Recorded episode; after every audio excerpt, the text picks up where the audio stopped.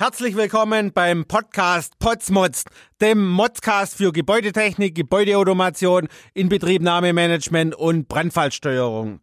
Ja, wir sprechen heute, was Sie denn bei der Auswahl eines Fachplaners für Gebäudeautomation beachten sollten. Ja, es gibt viele Ingenieurbüros, die schreiben dann auf ihrer Homepage und werben auch öffentlich damit. Wir machen auch Fachplanung für Gebäudeautomation. Ja, und Gebäudeautomation ist das Spannendste, aber auch mit Abstand nicht das komplizierteste, aber das komplexeste Gewerk, das es gibt. Sie müssen sich mit allen anderen Gewerken drumherum auskennen, also sprich mit Heizung, Lüftung, Klima, Kälte, damit Sie entsprechend dort draus die Schnittstellen generieren können und andererseits auch die Funktionen hinter den Anlagen verstehen, weil Sie müssen ja diese alle ansteuern und dazu müssen die Sie wissen als Fachplaner für Gebäudeautomation, wie diese funktionieren. Dieses Ganze müssen Sie natürlich hinterher einer ordentlichen Planungsqualität, in einem Leistungsverzeichnis und so weiter auf Papier bringen. Ja, was erleben wir in der Praxis? Es gibt viel, das ist einfach zusammengehuscht, damit es schnell geht, weil was passiert in der Praxis? Für Gebäudeautomation zur Planung gibt's keine bis fast keine Zeit. Ja, weil die Mechanikplaner die gehen im Prinzip her und sagen, wenn am 22. Februar, das ist dann ein Montag in dem Beispiel, Abgabe ist, werden sie am 18. 19. Februar fertig. Was ist dazwischen? Das Wochenende. Also bedeutet das in der Regel, der Fachplaner Gebäudeautomation geht her und hat am 18., 19. noch Zeit, um mit seinen Mechaniker zu sprechen und macht dann übers Wochenende das Projekt fertig, weil er davor mit denen nicht sprechen konnte, weil die so, ja, wir sind noch nicht so weit, ne? So, was passiert dann? Er muss irgendwas in der Regel ganz schnell zusammenhuschen und die Qualität, die ist natürlich dann entsprechend unterirdisch aufgrund der fehlenden Vorleistungen von seinen Kollegen, ja. Beispiel dazu. Es gibt ja Funktionslisten, wo mit so Einser, Zweier die ganzen Funktionen und so weiter in verschiedenen Spalten und Zellen und so weiter abgebildet wird. Ja, wenn Sie jetzt da einen fragen, warum stehen jetzt an der Stelle zum Beispiel eine 1 oder eine 2, welche Funktion verbirgt sich dahinter? Ja, bekommen Sie vom einen oder anderen Fachplaner, der jetzt so technisch nicht gut drauf ist, keine Ahnung, spuckt mir der Computer aus. Ja, was wollen Sie mit so einem, ja? Dem fehlt sein Hintergrundwissen, ne? Also von daher fragen Sie mal Ihren Fachplaner nach so einer ganz speziellen Funktion, wo Sie dann sagen können, ja, der hat Ahnung, der kann mir das erklären, ja? Was braucht denn so ein Fachplaner denn noch?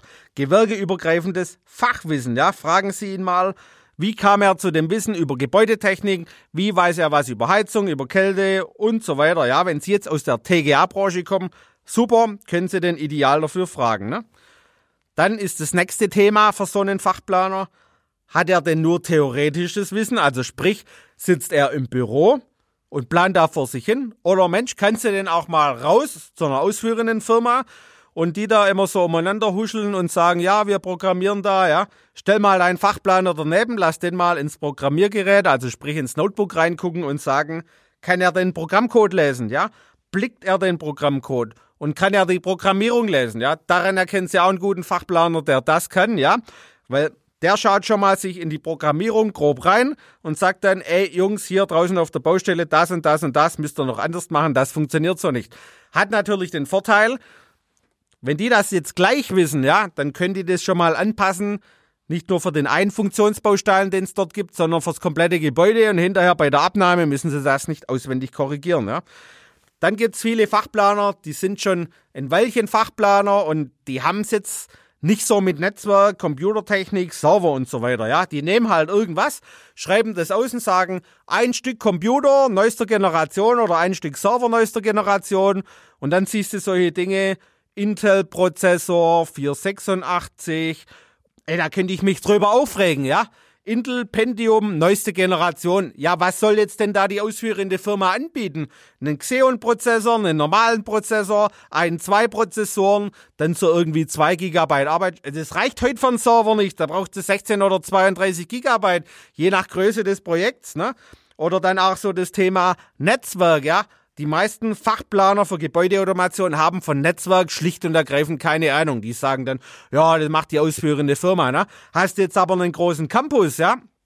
Universität, großer Automobilist, da laufen oft die Gebäudeautomation auf dem Werksnetz mit, ja.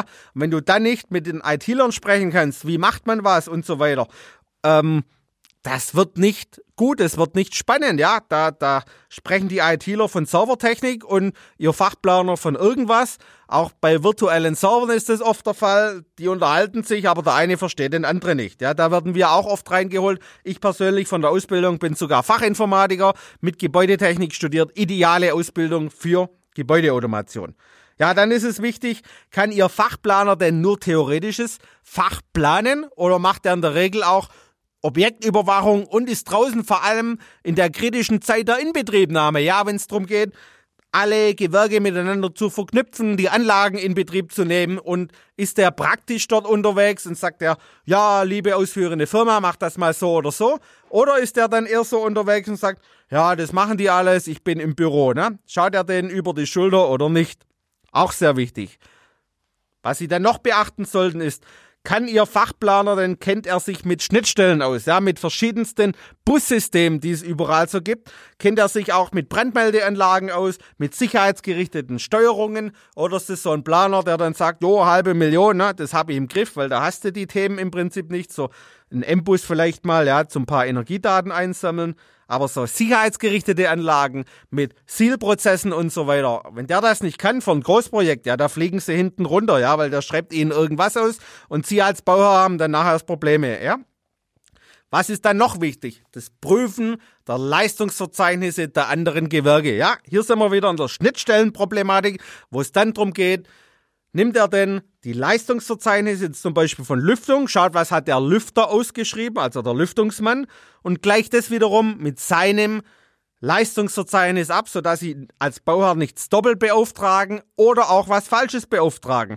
Wir machen sowas, weil alles, was im Leistungsverzeichnis hieb- und stichfest drin ist, haben wir nicht nachher das Problem auf der Baustelle mit Nachträge, sondern wir haben dann diese Themen im Vorfeld geklärt. Ja, daran erkennen Sie auch einen guten Fachplaner. Ja, und dann geht's noch drum, kann Ihr Fachplaner große und herausfordernde Projekte oder ist es so einer, der im Bereich ja, ein, zwei, drei Schaltschränke, vielleicht mal ein Laborbau, vielleicht mal eine Schule. Ja, fragen Sie ihn danach. Was ist bei ihm Standard? Ja, sind große Projekte bei ihm Standard? Kann er Automobilwerke, große Labore, Infrastrukturprojekte wie Flughäfen, weil da geht's auch wieder drum, mit Ziel mit Sicherheitssystemen, mit anderen Gewerken das Ganze zu koordinieren, ja, weil Fachplaner ist nicht gleich Fachplaner, ja. Und was dann auch noch ist, die meisten Fachplaner, die denken viel zu kompliziert, ja. Die sind richtig vom Fach, die sind richtig tief drin, ja. Und da können Sie als Bauherr mit dem meistens nicht oberflächlich und locker kommunizieren, weil die Antwort, die Sie von dem bekommen, ja, die entspricht zwar dieser allgemein gültigen Richtlinie, aber Sie fangen nichts damit an, ja? Und da ist die große Frage, denkt er zu kompliziert? Wie ist seine Arbeitsweise? Und wir sind da dafür bekannt, dass wir relativ unbürokratisch vorwärts gehen, ja? Wir kommen in ein Projekt rein, wir reden die Sprache des Kunden. Wenn der jetzt auch auf seiner Seite entsprechende Kompetenz hat, können wir ganz tief eintauchen. Wenn das jetzt eher so ein Projektmanager, Bauleiter oder so ist, dann können wir auch relativ an der Oberfläche mit dem reden und sprechen die Sprache des Kunden. Ja, und dann ist es noch wichtig, wenn Sie Ihren Fachplaner fragen, hat er denn eigene Standards für Automationsschemata, Leistungsverzeichnisse und so weiter, Funktionslisten und hat er als Fachplaner die selbst erfunden oder bedient er sich da vom Kollegen, ja? Meistens gibt's in größeren Büros ein, zwei, drei Leute, die kümmern sich um die Standards. Das sind die richtig guten Fachplaner, weil nicht umsonst machen die die Standards. Und die anderen Kollegen, die schustern das dann halt zusammen und denken, was Kollege, der richtig Gutes gemacht hat, das kann ich übernehmen. Aber genau dort sind wir wieder, wo wir dann am Anfang sind. Der Computer spuckt mir halt die Funktionslisten aus und der Kollege, der richtig gut ist, der sagt Ihnen genau, warum ist es so, welche Funktion steckt dahinter und so weiter. Ja, das waren jetzt unsere zehn Tipps, worauf Sie bei der Auswahl eines Fachplaners für Gebäudeautomation achten sollten. Gerne kommen wir auch für die Fachplanung, Gebäudeautomation, Inbetriebnahmemanagement oder das Thema Brandfallsteuerung in Ihr Projekt. Wir sind das Building SWAT Team von POTS Gebäudeautomation und Technik. Das war's für heute beim Podcast POTS Motzt. Für mehr Informationen schaut bei uns auf der Homepage vorbei unter www potz-gebäudeautomation.de mit AE. Ich freue mich auf den nächsten Modscast. Bis bald.